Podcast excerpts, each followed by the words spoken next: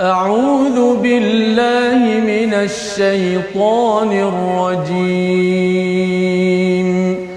بسم الله الرحمن الرحيم. الحمد لله رب العالمين.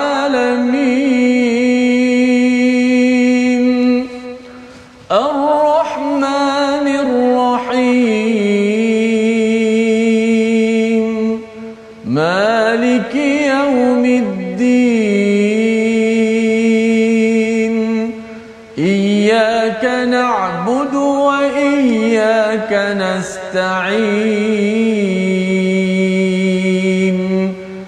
اهدنا الصراط المستقيم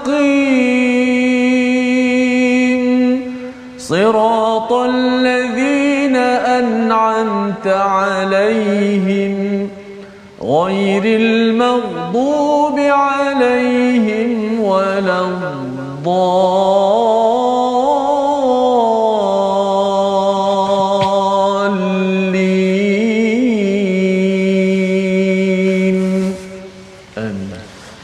Assalamualaikum warahmatullahi wabarakatuh. Alhamdulillah wassalatu wassalamu ala Rasulillah wa ala alihi wa man wala syada la ilaha illallah syada Muhammadan abduhu wa rasuluh. Allahumma salli ala sayidina Muhammad wa ala alihi wa sahbihi ajma'in. Amma ba'du. Apa khabar tuan-tuan dan puan yang dirahmati Allah sekalian? Kita bersyukur pada Allah Subhanahu wa taala pada hari yang mulia ini kita dapat berjumpa kembali dalam My Quran Time baca faham amal dengan penuh ceria gembira kita pada hari ini kita ingin menyambung surah Maryam surah yang ke-19 pada halaman 309 dan hari ini kita bersama Al-Fadil Ustaz Tirmizi Ali. Apa khabar Ustaz? Alhamdulillah, tak apa saya. Saya alhamdulillah hari ini kita nak meneruskan Ustaz ya. Ya. Kita uh, kisah Nabi Musa ya, Nabi Musa yang telah pun kita lihat semalam bersama dengan tuan-tuan yang berada di rumah uh, kisah Nabi Musa sedikit disentuh ya uh, pada surah Maryam tapi panjang akan disentuh nanti dalam surah sebelah nanti bila kita sudah selesai surah yang ke-19 masuk kepada surah Taha kisah Nabi Musa yang panjang penuh dengan adegan-adegan babak yang memang mendebarkan tetapi kita berkenalan sebentar ya bersama dengan Nabi Musa pada pada halaman 309.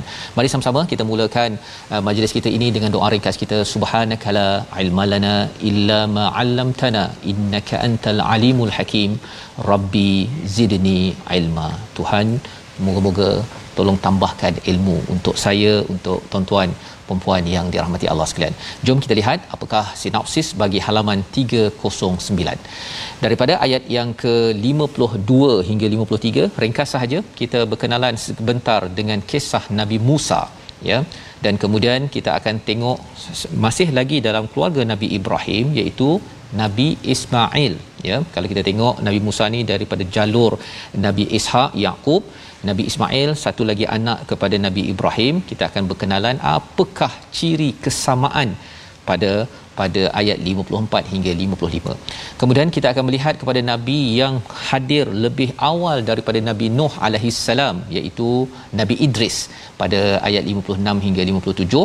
Kita akan lihat beberapa sifat para nabi dan mereka yang beriman dan diteruskan pada ayat yang ke-59 iaitu berkaitan dengan sifat segolongan daripada manusia selepas para nabi iaitu mereka ini tidak ya menghargai kepada apa yang dibawakan oleh nabi tetapi Allah mengingatkan tentang betapa pentingnya bertaubat dan peluang untuk mendapatkan syurga pada ayat 59 hingga 63 dan ayat 64 wahyu diturunkan berdasarkan perintah Allah bukan mengikut perintah nabi ataupun perintah manusia.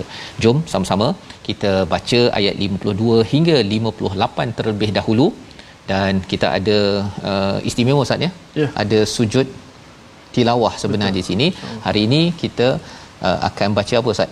Ketika Kita- sujud tilawah kalau kita tidak bersujud. Ya, kita gantikan dengan uh, pentasbih. Tasbih ya. Ha, jadi itu yang kita akan sama-sama buat pada hari ini. Silakan Ustaz. Baik, terima kasih Fadil Tuan Fazrul, penonton-penonton sahabat-sahabat Al-Quran. Kita rasa cukup bertuah pada kali ini dapat meneruskan My Quran Time baca faham amal.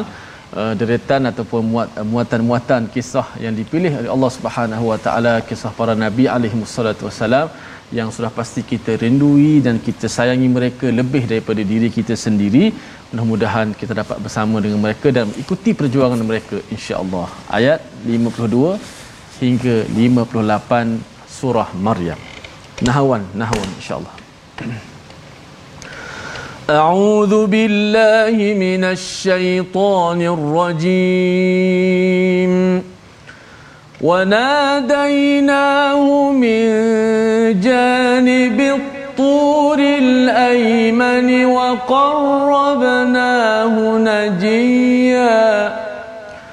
ووهبنا له من رحمتنا أخاه هارون نبيا.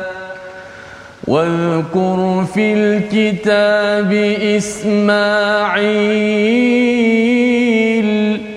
إنه كان صادق الوعد وكان رسولا نبيا.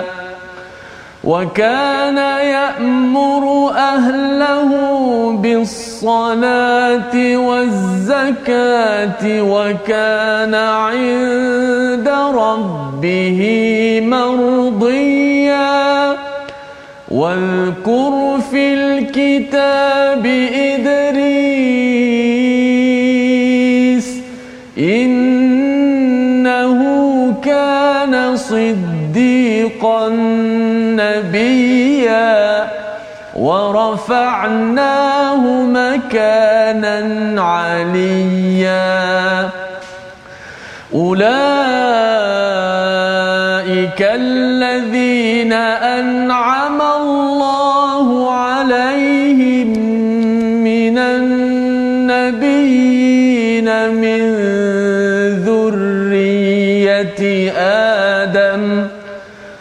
وممن حملنا مع نوح وممن حملنا مع نوح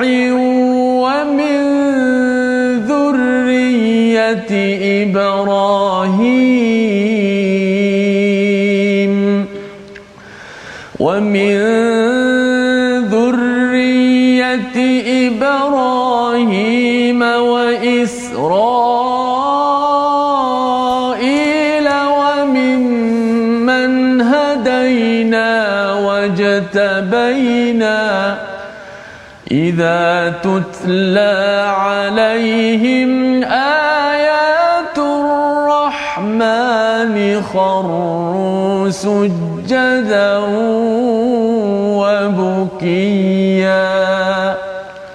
سبحان الله الحمد لله ولا إله إلا الله. صدق الله Surah Al-Azim gitulah bacaan daripada ayat 52 hingga 58 untuk kita sama-sama melihat sambungan daripada kisah ya Ustaz ya daripada mm-hmm. surah Maryam ini bersama dengan tuan-tuan yang berada di rumah ya. Teruskan berkongsi di Facebook, di Twitter, di YouTube masing-masing.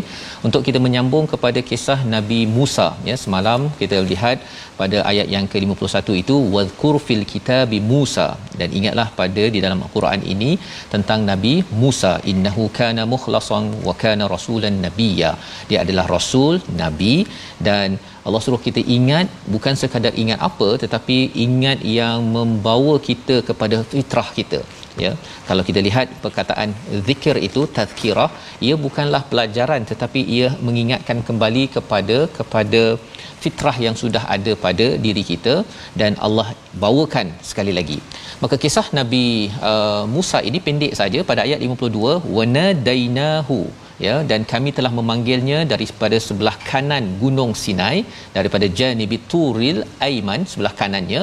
Dan kami dekatkan dia untuk berbicara. Wa qarrabnahu najiya ya najiya ini adalah uh, private counsel maksudnya hmm. maksudnya munajat uh, ber, apa memberi coaching uh, nasihat kepada kepada Nabi Musa alaihi salam di Tur Sina ya inilah lokasinya kalau kita tengok gambar.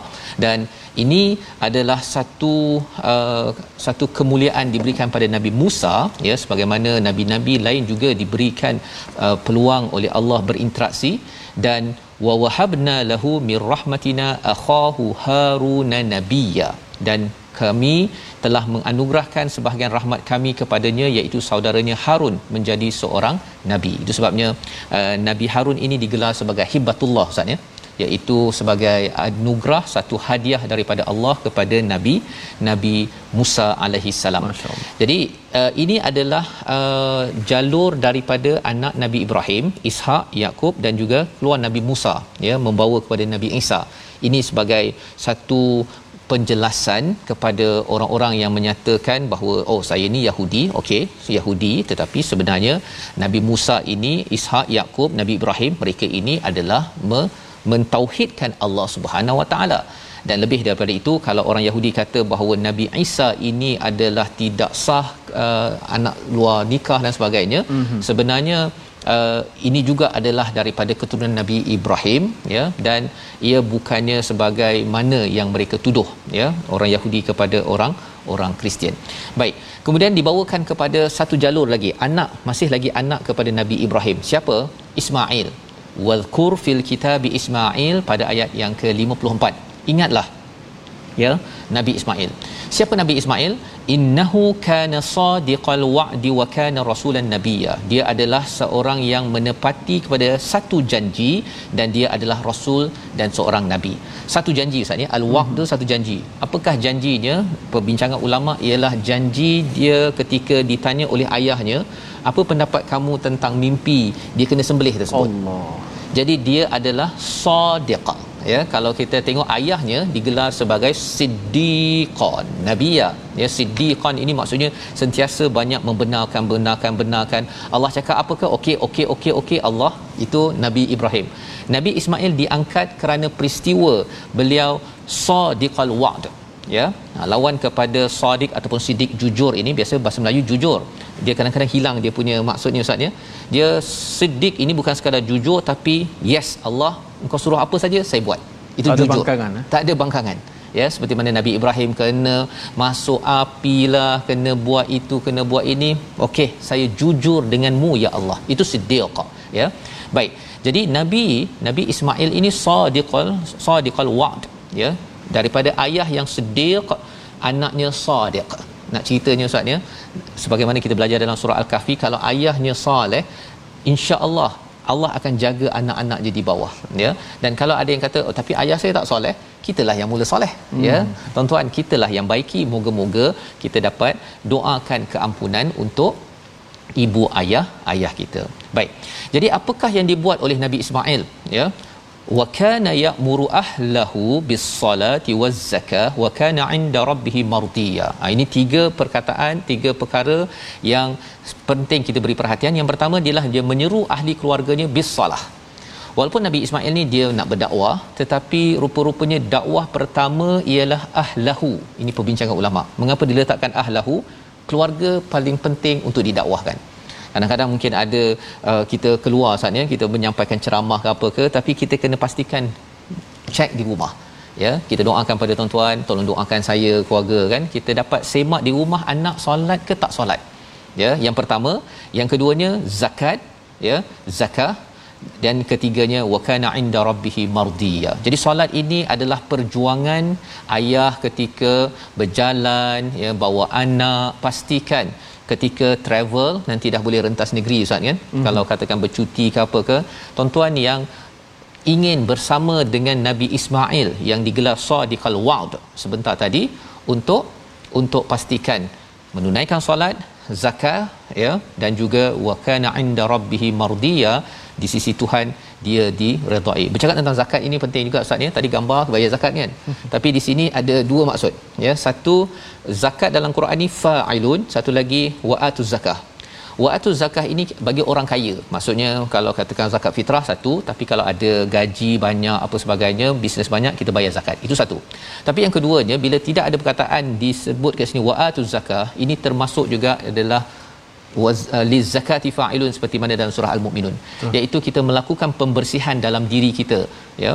Kita ajar pada anak kita jangan cakap kotor jangan tengok benda yang kotor ataupun kita jaga kebersihan diri ataupun kita cuba untuk memastikan hati itu selalu dilakukan tazkiyah ya ketika abah tak ada masih lagi kena sembahyang. Ketika abah tak ada masih lagi buat perkara yang zakah yang bersih. Itu yang dimaksudkan zakah di dalam ayat ini. Selain daripada menunaikan zakat fitrah ataupun zakat harta dalam kehidupan kita seharian. Itu Nabi Ismail. Jalur itulah membawa pada Nabi Muhammad membawa kepada kita sebagai umat Nabi Muhammad sallallahu alaihi wasallam. Kemudian dibawakan kepada nabi yang awal lagi selepas Nabi Adam Nabi Idris maksudnya wadhkur fil kitab Idris innahu kana siddiqan nabiyya. Sesungguhnya dia juga orang yang jujur. Sekali lagi jujur ini adalah yes saya akan buat apa Allah suruh. Allah bawakan uh, jalur ini ya daripada Nabi Ibrahim bawa kepada Ishak Yakub Musa kemudian Nabi Ismail kemudian bawa lagi atas kepada Nabi Idris menuju pada Nabi Adam. Ini clue ustaz ya. Clue hmm. bahawa apa eh ini semua orang baik-baik. Ha kan? Ini semua orang baik-baik. Kalau menuju orang baik-baik termasuk Adam Adam tu dia tak ada ayah dan ibu. Kan? Kalau dalam surah al-imran tu cakap bahawa Adam ni tidak ada ayah dan ibu mengapa tidak menjadikan Adam itu sebagai tuhan? Ha kan? Itu clue yang nak disampaikan. Dan di sini kalau Nabi Idris warafa'nahu makanan aliyya beliau diletakkan pada makan satu kedudukan yang tinggi. Ada dua maksud. Sama ada kedudukan dari segi sosial ataupun kedudukan itu ada yang kata bahawa beliau itu diangkat ke langit. Ya ha, itu satu pendapat lain. Jadi uh, semua susu galuh ini untuk apa? Mari kita baca ayat yang ke 58 sekali lagi. Panjang ayat uh, sajadah tadi ustaz ya. Yeah. tetapi ini adalah sebagai satu daripada penerangan bagaimana kita sepatutnya ya berperi ataupun berakhlak ayat 58 kita baca sekali lagi. Baik, kita baca sekali ayat 58. Uh, mudah-mudahan kita semua dapat nikmat uh, bagaimana uh, para nabi alaihi wassalatu wassalam bersama perjuangan mereka Betul. dan juga dapat bersama mereka dalam syurga insya-Allah. Hmm. Kita rindu untuk bertemu dengan mereka semua inilah uh, orang kata apa utusan Allah Subhanahu wa taala. Ayat 58. Ulaikal ladzina. A'udzubillahi minasyaitanir rajim. Ulaika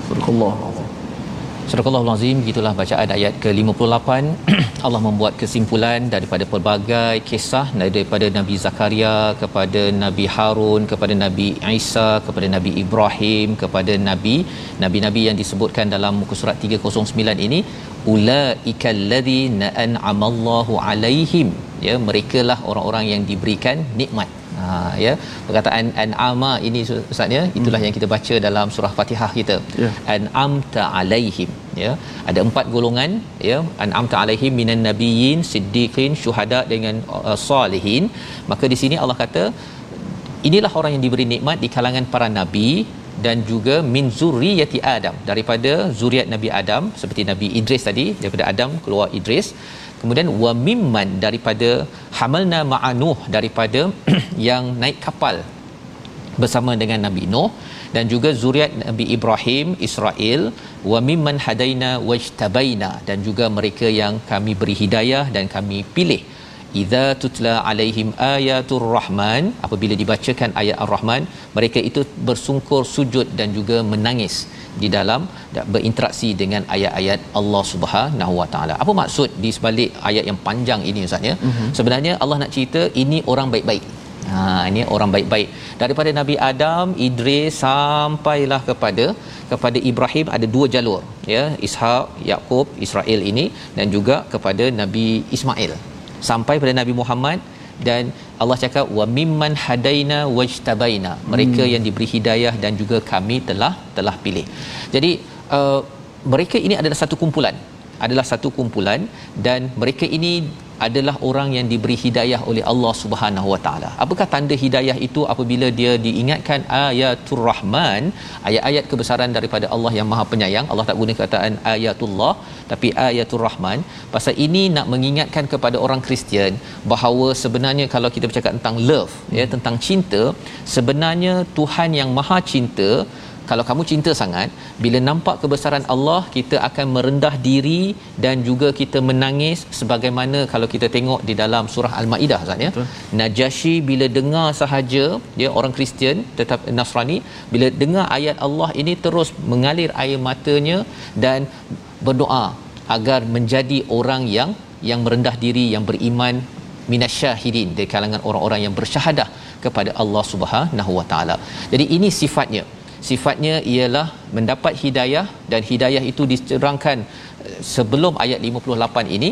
Termasuklah kalau kisah nabi ataupun kisah nabi Ismail tadi suruh ahli keluarga solat ustaz ya? Mm-hmm. paling kurang kita kena semak ahli keluarga kita solat ke tidak. Kalau ahli keluarga tidak solat maksudnya hidayah itu kurang sikit ustaz. Dan bila hidayah kurang solat ini bukan sekadar dia rukuk sujud itu sahaja. Tetapi ia tanda bahawa saya ni merendah diri mengaku Tuhan itu hebat. Allah. Itu poin dia. Allah. ini ya pasal bila tidak mengaku Tuhan hebat tidak mahu solat maka itu adalah satu topik yang besar yang kita akan lihat sebentar lagi selepas rehat. Tapi kita lihat dahulu perkataan pilihan kita pada hari ini. Iaitu wahaba ya mengurniakan dia menganugerahkan 25 kali disebut di dalam al-Quran dan Nabi Harun digelar sebagai satu anugerah daripada Allah Subhanahu Wa Taala. Apa poin untuk kita belajar? Bahawa sebenarnya Nabi Musa pun ada pembantu dalam hidup kita ini. Ketika kita berjuang untuk mendekatkan diri pada Allah Subhanahu taala banyak kerja yang kita kena buat. Kita kalau dapat pembantu pasangan kita, rakan kita, pasukan kita, maka kita jadilah orang yang akan sentiasa bersyukur dan sentiasa berjuang untuk menegakkan kalimah Allah Subhanahu Wa Taala. Kita berehat sebentar, kita kembali semula dalam My Quran Time, baca faham amal insya-Allah.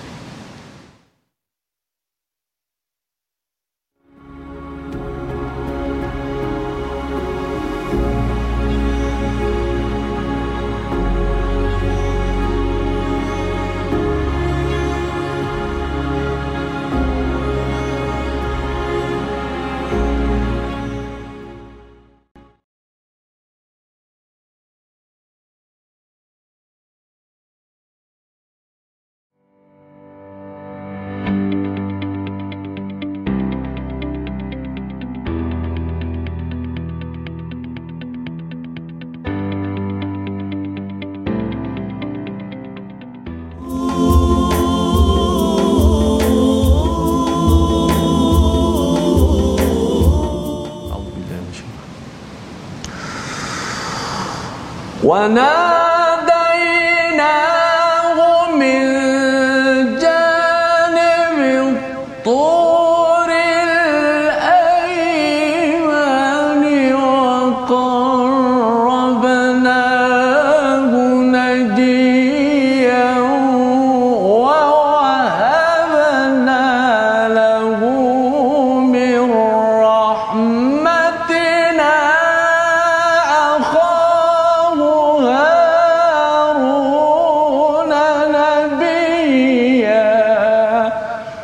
Sadaqallahul Azim. Alhamdulillah, terima kasih kepada semua penonton-penonton, sahabat-sahabat Al-Quran yang terus setia dalam My Quran Time baca faham amal. Saya baca petikan tadi daripada ayat yang ke-52 hingga 53 dengan alunan nahawan. Uh, Saya cuba tiru uh, guru kami semula uh, Dr. Ahmad Nuaina seorang uh, qari di Mesir mereka ni doktor, dia adalah doktor perubatan hmm. doktor perubatan ada klinik tapi membaca al-Quran masya-Allah uh, bagaikan uh, bintang lah.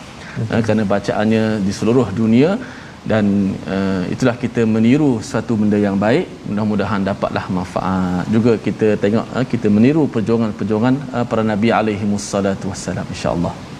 Baik sahabat-sahabat kita belajar sedikit tajwid di perhujung perbahasan mad uh, iwad uh, di hujung uh, perbahasan mak iwad yang mana kita dah faham mak iwad ini adalah apabila berlaku tanwin. Dan tanwin tidak akan berlaku melainkan di hujung perkataan saja. Ha? Mesti di hujung saja. Contoh baitun. Dia tidak ada di tengah ataupun di awal perkataan kan? Rahmah rahmatun. Tidak ada. Rahmantun. Tidak ada. Mesti tanwin di hujung perkataan. Maka nak jadi ma'iwak ni mestilah tanwin yang nasbi ataupun tanwin nasbi tanwin yang dua baris di atas. Ha, maka dia berlakulah ma'iwat ketika wakaf. Ha, maka digantikan dengan alif lah. Aliman bila nak wakaf jadi alima. Ahadan bila nak wakaf jadi ahada. Okey. Selesai ma'iwat dah belajar semalam dengan ustaz Tar dan sebagainya. Maka uh, hari ini sedikit peringatan tambahan. Adapun tanwin yang berlaku pada ta marbutah ha tengok slide kita. Tanwin yang berlaku pada ta marbutah tidak berlaku ma'iwat eh? Tidak berlaku ma'iwat pada ta marbutah yang mansub iaitu yang berbaris uh, di atas lah dua baris di atas tu. Ta marbutah yang bertanwin mansub ataupun berbaris dua di atas ditukarkan menjadi hak sakinah ketika wakaf. Ha, ketika wakaf maka kita matikan dia ta uh, ta apa ni marbutah itu yang bertanwin dua di atas dimatikan dengan hak. Ha, dis, disukunkan atau dimatikan hak itu ataupun disebut sebagai hak utanis tengok contoh. Dan dalam ayat yang kita baca uh, nanti pun ada pada ayat yang ke-62. Walahum rizquhum fiha bukratan wa ashiya. Kalau wakaf fiha bukrah fiha bukrah. Ataupun dalam surah al-ghasyiyah tasla naran hamiyah hamiyatan. Bila wakaf hamiyah diwakafkan dengan hak yang disukunkan ataupun dimatikan. Maka tak berlakulah pada ma'iwat pada ta marbutah. Walaupun syaratnya cukup dah tanwin berbaris dua di atas tetapi oleh kerana dia ta marbutah diwakafkan uh, dengan hak yang dimatikan. Wallahu a'lam. Terima kasih ucapkan pada Ustaz Tirmizi berkongsi tadi tentang uh, masih lagi mat yuat Ustaz ya ya bagaimana uh, kalau di hujung surah uh, ayat surah-surah di dalam surah Maryam ini penuh dengan uh, mat iwab Ya, ya betul. uh, berbanding uh, kecualilah beberapa ayat yang kita dah tengok ketika hmm. Allah nak memberi penekanan tentang Nabi Isa ya uh, yang itu guna mat arid li sukun Ustaz ya Oh. panjang sedikit ya dan uh, dia sebenarnya memang uh, bacaan tajwid ini sebenarnya hmm. bila kita dengar dia ada perasaan dan tadabbur yang tersendiri Ya, Ustaz ya bunyi- bunyi sebenarnya tu, Ustaz. bunyi itu sendiri hmm. ya sehingga kan kita pun rasa pelik dalam surah al-kahfi terus je mat iwad iwad iwad kan dalam surah maryam ini ada bahagian khas sahaja yang mat arid li sukun kemudian sambung lagi sebagaimana kita nak sambung selepas selepas ini pada ayat yang ke-59 hingga 64 ha, bahagian ini kita kena beri perhatian betul-betul kerana ia adalah satu komentar peringatan daripada Allah adakah saya ni nak terus menjejak kepada para nabi-nabi yang baik-baik sehingga ke syurga ataupun tidak? Kita teruskan ayat 59 hingga ayat 64 silakan Ustaz. Baik kita teruskan bacaan pada ayat 59 hingga 64 ha, tempat berhenti dia kalau kita tengok ha, ghayya syai'a ma'tiya Uh, semuanya kita kembalikan bahawa hebat betul lah mukjizat. Betul lah ni bukan kalam manusia. Manusia Allah dah cabar tidak boleh buat dengan kata dengan kata satu Quran satu surah ha? nak buat satu ayat yang cukup hebat khusus. Tapi memang betul-betul datang daripada Allah Subhanahu Wa Taala. Moga-moga kita belajar insya-Allah. Sedikit ilmu yang Allah beri kepada kita luasnya ilmu Allah Subhanahu Wa Taala. Ayat 59 hingga 64 bayati insya-Allah أعوذ بالله من الشيطان الرجيم. فخلف من بعدهم خلف أضاعوا الصلاة واتبعوا الشهوات فسوف يلقون غيا إلا من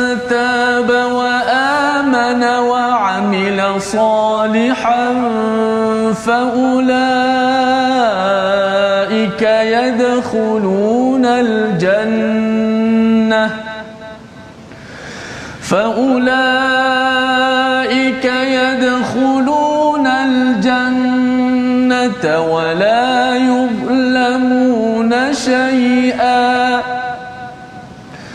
جنات عدن التي وعد الرحمن عباده بالغيب.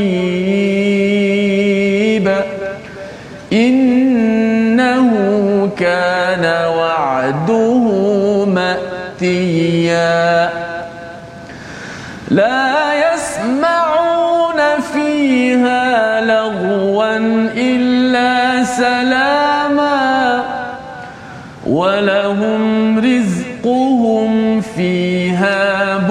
بكرة وعشيا تلك الجنة التي نورث من عبادنا من كان تقيا وما نتنزل إلا بأمر ربك له ما بين أيدينا وما خلفنا وما بين ذلك وما كان ربك نسيا. صدق الله العظيم. Surah Allah Azim gitulah bacaan daripada ayat 59 hingga 64 sebagai satu peringatan daripada Allah. Selepas kita melihat kepada uh, jujukan ataupun senarai ya para nabi ya mereka-mereka yang uh, beriman dan beramal soleh. Dan kalau kita tengok bahawa Nabi Isa mengatakan pada ayat yang ke-31 bahawa beliau solat dan zakat Ustaz ya Nabi Isa.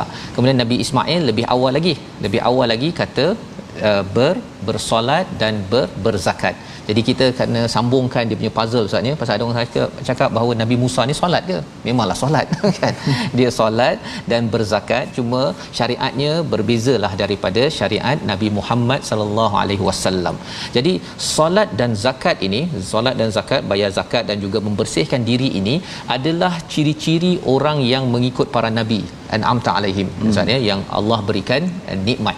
Jadi bila kita melihat secara menyeluruh surah Maryam ini temanya berkaitan dengan keluarga, anak dengan mak, anak dengan ayah, uh, anak dengan ibu ayah. Maka nak jaga anak kita ini, keluarga kita ini adalah dengan solat dan juga dengan dengan zakat. Tetapi apa yang berlaku pada ayat 59? Fa khalafa mim ba'dihim khalfun. Ha ya. Pada mereka maka mengganti mereka itu datanglah selepas mereka pengganti yang mengabaikan solat dan mengikut keinginan syahwatnya maka mereka kelak akan tersesat. Ayat ini amat powerful amat hebat ustaz ya untuk kita Allah, faham. Allah. pasal bercerita tentang anak oh cabaran zaman sekarang ustaz ialah Allah. game. Ha yang ini kita doakan agar adik-adik ya anak-anak baca ayat ini ayah-ayah kalau pun nak main main juga ya Boleh main tetapi sikit, ya? Boleh bolehlah main main, main. janganlah kita uh, haramkan terus kan Betul. tetapi jangan sampai ia istilahnya apa adaus salah ya apa maksud adaus salah kita tengok dahulu perkataan fa khalafa dengan khalfun khalafa ustaznya adalah uh, mereka yang menggantikan yang uh, bergerak dan produktif seperti para nabi hmm. uh, zuriat-zuriat yang ada tapi bila khalafa itu lam itu diletakkan sukun saja dia jadi dalam bahasa Arab ni pengganti yang tak produktif Oh. dia beza dekat sukun saja. Pasal sukun pun maksudnya mati kan? Dia Sukun tu berubah lalu ah. dia terus statik. Kan sukun tu kita uh, duduk sekejap kan? Itu sebabnya kalau Wakaf. kibara dengan kiber. Kibara ada ba tu ada tanda fathah. Kita adalah seorang yang tua yang produktif. Tapi kalau kaf ba ada tanda sukun Kibr. kiber itu tandanya sombong. Allah. Orang yang ada sukun dekat dekat situ sama ada khalfun ni dekat lam tu ada tanda mati ataupun dekat kibar ba itu ada tanda mati. Uh, apa yang jadi? Spiritual dan juga inteleknya jadi mati ya. Sampai tahap begitu sekali ustaz ya. Kalau hmm. nak perhatikan al-Quran ini. Jadi uh, siapakah pengganti yang mati ataupun tidak mampu untuk membawa perubahan? Apabila yang pertama adalah adha'us solah ya. Mensia-siakan solat tak merasakan bahawa solat ini adalah peluang untuk bertemu bukan berjumpa dengan raja ataupun bertemu dengan orang kaya ustaz ya? Hmm. ini bertemu dengan yang maha kaya. Allah. dan bila uh, ada orang yang rasa bahawa tak perlu bertuhan ataupun biarlah beragama tanpa Tuhan ya, dia solat. Tapi rasa macam hmm malam. Kan? Tak rasa bahawa ini tengah minta kepada orang bukan orang kepada pencipta orang maka ini telah mensia-siakan peluang untuk untuk maju ke depan dan yang keduanya kalau kita tengok Nabi Isa, Nabi Nabi Ismail mengingatkan solat, satu lagi az-zakah, membersihkan diri dan membayar zakat. Pasangan kepada solat di dalam ayat 59 ini adalah apa? Bukan tinggalkan zakat. Ya, tetapi sebenarnya wattaba'u syahawat mengikut kepada hawa nafsu. Rupanya melakukan zakat ustaz ya hmm. dan juga melakukan pembersihan diri, mengelakkan daripada ahli keluarga kita mengikut kepada syahwat. Hmm. Dan mengikut pada syahwat ini dia membawa kepada kepimpinan negara, negeri, ia membuat kerosakan yang amat besar. Fasaufa yalqauna ghayya, maka mereka akan bertemu dengan ghayya. Ghayya ini maksudnya ustaz kesesatan, dia macam kita dah ustaz orang Terengganu kan. Ustaz dah uh, tertinggal telefon kat Terengganu, ustaz dah sampai KL baru teringat alamak ter, terlupa telefon.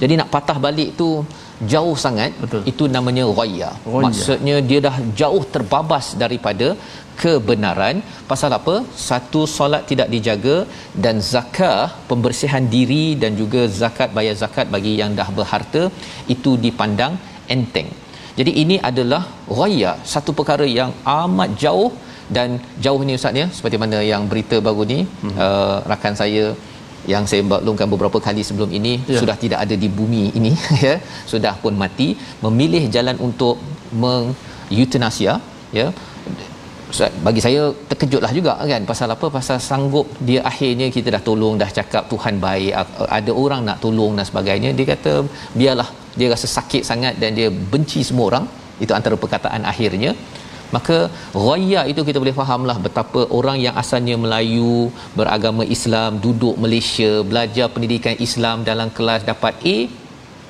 bila mencapai tahap ghaya ini kerana apa? Kerana solat memang dia cuba tinggal-tinggalkan. Rupa-rupanya ia membawa kepada membunuh membunuh diri. Illa kecuali yang sempat pada hidupnya mantaba wa amana wa amila salihah faulaika yadkhulunal jannah wala yuzlamuna syai'a. Kecuali orang yang bertaubat tuan-tuan. Hari inilah masa untuk kita lihat balik keluarga kita. Saya ni ayah yang dah ajak tak anak saya solat. Ha kan? Mak-mak yang ada. Sudah tak kita ya? Walaupun ada ustaz ustazah tetapi kita tidak boleh outsource. Tidak boleh harapkan mereka. Mereka mengajar tapi dalam rumah kita selagi mereka ada di depan mata ustaz ya pasal bila saya mengikut cerita kawan saya tu mak ayah dia pelbagai perkara ya wallahu alam betul ke tidak? Entah dia saja tuduh saja. Tapi sebenarnya mak ayah kita semua kena pastikan kita bertaubat sebelum beriman. Ha, itu penting ustaz ya.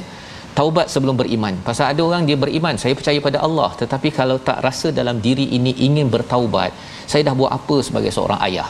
Saya dah buat apa sebagai seorang ibu untuk pastikan anak ini selamat sampai ke syurga maka Allah ingatkan kita kena bertaubat kita kena beriman dan kita kena beramal soleh solat dan juga zakat tadi. Maka Allah janjikan syurga yang Allah tidak akan sia-siakan.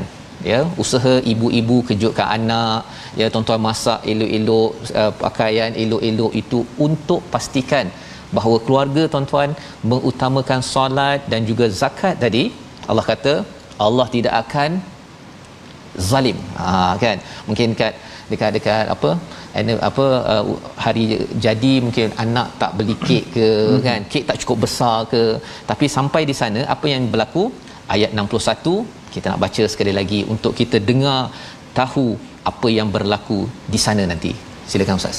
Ayat 61 safas masya-Allah. Saya bila sebut safas sebut tentang sahabat kawan ya kawan hari itu masya-Allah ha? kita kita minta uh, husnul khatimah ustaz Betul. pentingnya berhujung tu kalau kita mula kan di tengah tu kita nak baik semua baik. Tapi kita mengharapkan husnul khatimah pengakhiran di hujung itulah kita mati dalam keadaan beriman. Uh, wala tamutunna illa wa antum muslimun. Dan jagalah solat. Uh, kerana dia betul-betul adalah tiang kita. Kalau kita punya solat kita kena sentiasa uh, belajar dan sempurnakan solat kita. Kerana mudah-mudahan dia mampu mencegah kita daripada uh, perbuatan keji dan mungkar. Ayat 61 ada pula apa yang berlaku di sana nanti. Okey. Auzubillahi minasyaitonir rajim. Jannati 'adnin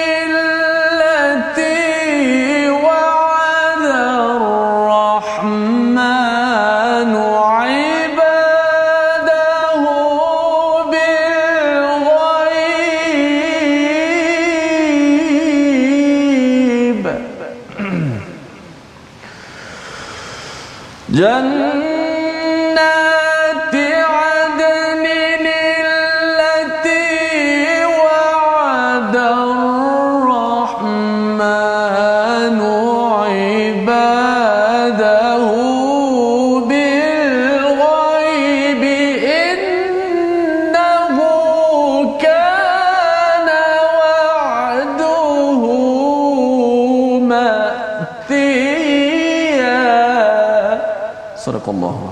iaitu juga aden yang telah dijanjikan oleh Tuhan yang Maha Pemurah kepada hamba-hambanya. Sekalipun syurga itu tidak nampak sesungguhnya janji Allah itu pasti ditepati.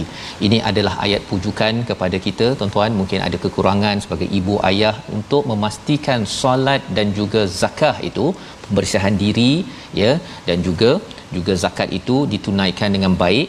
Ini adalah masanya Allah menyatakan bahawa di syurga nanti allati wa'adar rahman inilah yang dijanjikan oleh ar-rahman kepada hamba-Nya walaupun perkara itu tidak nampak Ustaz ya. Mhm. sepanjang al-Quran ni banyak kali diulang-ulang-ulang perkara tersebut walaupun tak nampak. Kita mungkin tak nampak saya tak nampak UK depan mata kan? Hmm. tak pernah sampai pun Ustaz ya. Tapi tahu bahawa ada UK ha contohnya kan? Jadi kalau katakan boleh rentas negeri kalau boleh kita ke UK Ustaz kan? Hmm. Walaupun tak nampak jadi bil ghaib ini kita tak nampak jannatul aden tetapi kita kita uh, didedahkan oleh Allah SWT pasal di sebalik wa'd janji itu ada harapan. Ha, itu penting Ustaz ya. Yeah. Kita jumpa uh, janji-janji Allah ini ada harapan. Hmm. Orang yang tidak ada harapan, apa jadi Ustaz? Baik saya mati je. Kan? Dah sakit sangat, baik saya mati je. Saya dah susah sangat, baik saya mati je. Itu orang yang tidak ada harapan. Itu sebabnya bila anak kita, keluarga kita, masyarakat kita didedahkan ataupun dipasakkan dengan ayat begini, keimanan pada Tuhan, keimanan pada janji Tuhan akhirat, dia ada harapan Ustaz. Ya. ya. Sakit saya ni pun habis 70 50 tahun, lepas tu nanti Allah bagi saya innahu kana wa'duhu matiya. Ini adalah satu janji yang confirm Ha kan. Kalau kawan saya tu pun dia menunggu-nunggu saya transferkan duit misalnya pasal ada sumbangan daripada orang ramai, dia tunggu-tunggu pasal dia nak makan. Dia sedar tak ada duit, dia nak beli makanan, dia kata sebelum dia mati dia nak beli makanan yang yang dia sukalah, makanan Melayu. Yeah. kan. Itu dia tunggu dari saya. Kan. Tetapi sebenarnya dalam ayat ini ini bukan daripada saya, kan. Ini datang daripada siapa? Daripada Allah. Tetapi pasal dia tak ada Tuhan, bila tak ada Tuhan ni dia lain macam Ustaz. Kan? Itu sebabnya pada ayat seterusnya Allah ceritakan lagi apakah harapannya la yasmauna fiha la'wan illa salama. Kat sana tak ada dah sia-sia tidak ada tipu-tipu dah tidak ada menyakitkan lagi hati tetapi semuanya sejahtera. Itu janji Allah. Kat sini adalah masa ustaz ya? Kita uh, dalam keluarga kadang-kadang kita sakit hati dengan suami dengan isteri dengan anak itu memang daerah ini. Hmm. tetapi bila dah sampai ke sana walahum rizquhum fiha bukratan wa ashiya menarik perbincangan ulama pasal bahagian ini. Bagi mereka rezeki pada waktu pagi dan petang ustaz. Ini kata kat syurga. Perbincangan dia ada pagi dan petang ke kat sana? Oh. kan? Tak ada, ada pagi ada, dan petang. ada waktu eh tak sebenarnya tak ada. Uh-huh. tapi rupa-rupanya ini adalah mesej kepada orang-orang Arab dan juga kepada kita juga. Bukratan wa asyia ini waktu kita makan-makan Ustaz. Makan pagi kita borak-borak petang kita minum-minum makan malam apa sebagainya ini adalah satu pengalaman yang indah. Allah bawakan ke syurga nanti. Pengalaman itu pengalaman pagi dan petang. Dan apakah yang indah di di di dunia ini pagi dan petang? Ialah solat Ustaz. Pagi dan petang kita solat berzikir kan? Jadi Allah bawakan ke sana tapi kat sana dah tak ada solat dah. Makan minum makan minum bersia-sia melawat pada Nabi Muhammad lawat kepada Zulkarnain. Itulah kisahnya jadi sebenarnya bukan ada mas uh, waktu itu tapi pengalaman. Pagi petang orang lain semua makan minum makan minum tapi kita kat sini eh dah asar lah ha kan? Eh pagi ni dah dah dah kena bangun bangun orang lain tidur kan? Dah berehat di atas katil tapi kita eh eh bangun bangun bangun bangun. Pasal ibu-ibu ayah-ayah membina pengalaman itu di akhirat nanti Allah beri rezeki rezeki rezeki. Tak payah lagi nak kejut-kejut anak pasal apa? Kerana sudah berada tilkal jannah allati nurithu min ibadina man kana taqiya. Kerana bertakwa kepada Allah Subhanahu Wa Taala. Membawa kepada resolusi kita pada hari ini kita saksikan. Yang pertama segera mengerjakan amal kebaikan seperti Nabi Ismail. Yang kedua kita sentiasa membina budaya keluarga yang segera mengerjakan kebaikan. Dua solat dan juga zakat dan yang ketiga tingkatkan amal agar dapat bersama para nabi di syurga walau syurga tidak kita lihat sekarang silakan ustaz Bismillahirrahmanirrahim. Alhamdulillah wassalatu wassalamu ala Rasulillah. Ya Allah ya Tuhan kami, berikanlah kepada kami kekuatan untuk sentiasa kami mengikuti sunnah Nabi kami Muhammad sallallahu alaihi wasallam. Ya Allah kurniakanlah kepada kami salat yang khusyuk ya Allah, salat yang sempurna ya Allah, salat yang mampu mencegah kami daripada perbuatan keji dan mungkar maksiat ya Allah. Ya Allah kurniakanlah kepada kami pengakhiran yang baik ya Allah pengakhiran yang husnul khatimah ya Allah. Matikanlah kami dalam keadaan kami menjadi orang-orang Islam orang yang beriman benar-benar tunduk patuh kepada setiap perintahmu ya Allah. Ya Allah berilah kepada kami pandangan-pandangan rahmatmu ya Allah. Pandanglah kami dengan pandangan rahmat ya Allah. Janganlah murkai kami ya Allah. Amin amin amin ya rabbal alamin Amin ya rabbal alamin. Moga-moga Allah mengabulkan doa kita. Kita menjadi keluarga yang mendirikan solat, membersihkan diri dan melakukan zakat. Inilah yang kita ingin perjuangkan dalam tabung gerakan Al-Quran. Moga-moga sumbangan tuan-tuan ini kita dapat sebarkan kesedaran ini kerana daripada keluarga yang solat membersihkan diri bila keluar memimpin mereka ini memimpin dengan takwa dan mereka sedar bahawa segalanya diperhati oleh Allah Subhanahu Wa Taala. Kita berjumpa lagi pada ulangan pada malam ini dan juga pagi esok insya-Allah kita akan menyambung lagi ya pada ayat 64 sebentar tadi ada sesuatu yang kita ingin kongsikan lagi pada hari esok insya-Allah. Al-Quran time baca faham amal insya-Allah. Insya-Allah.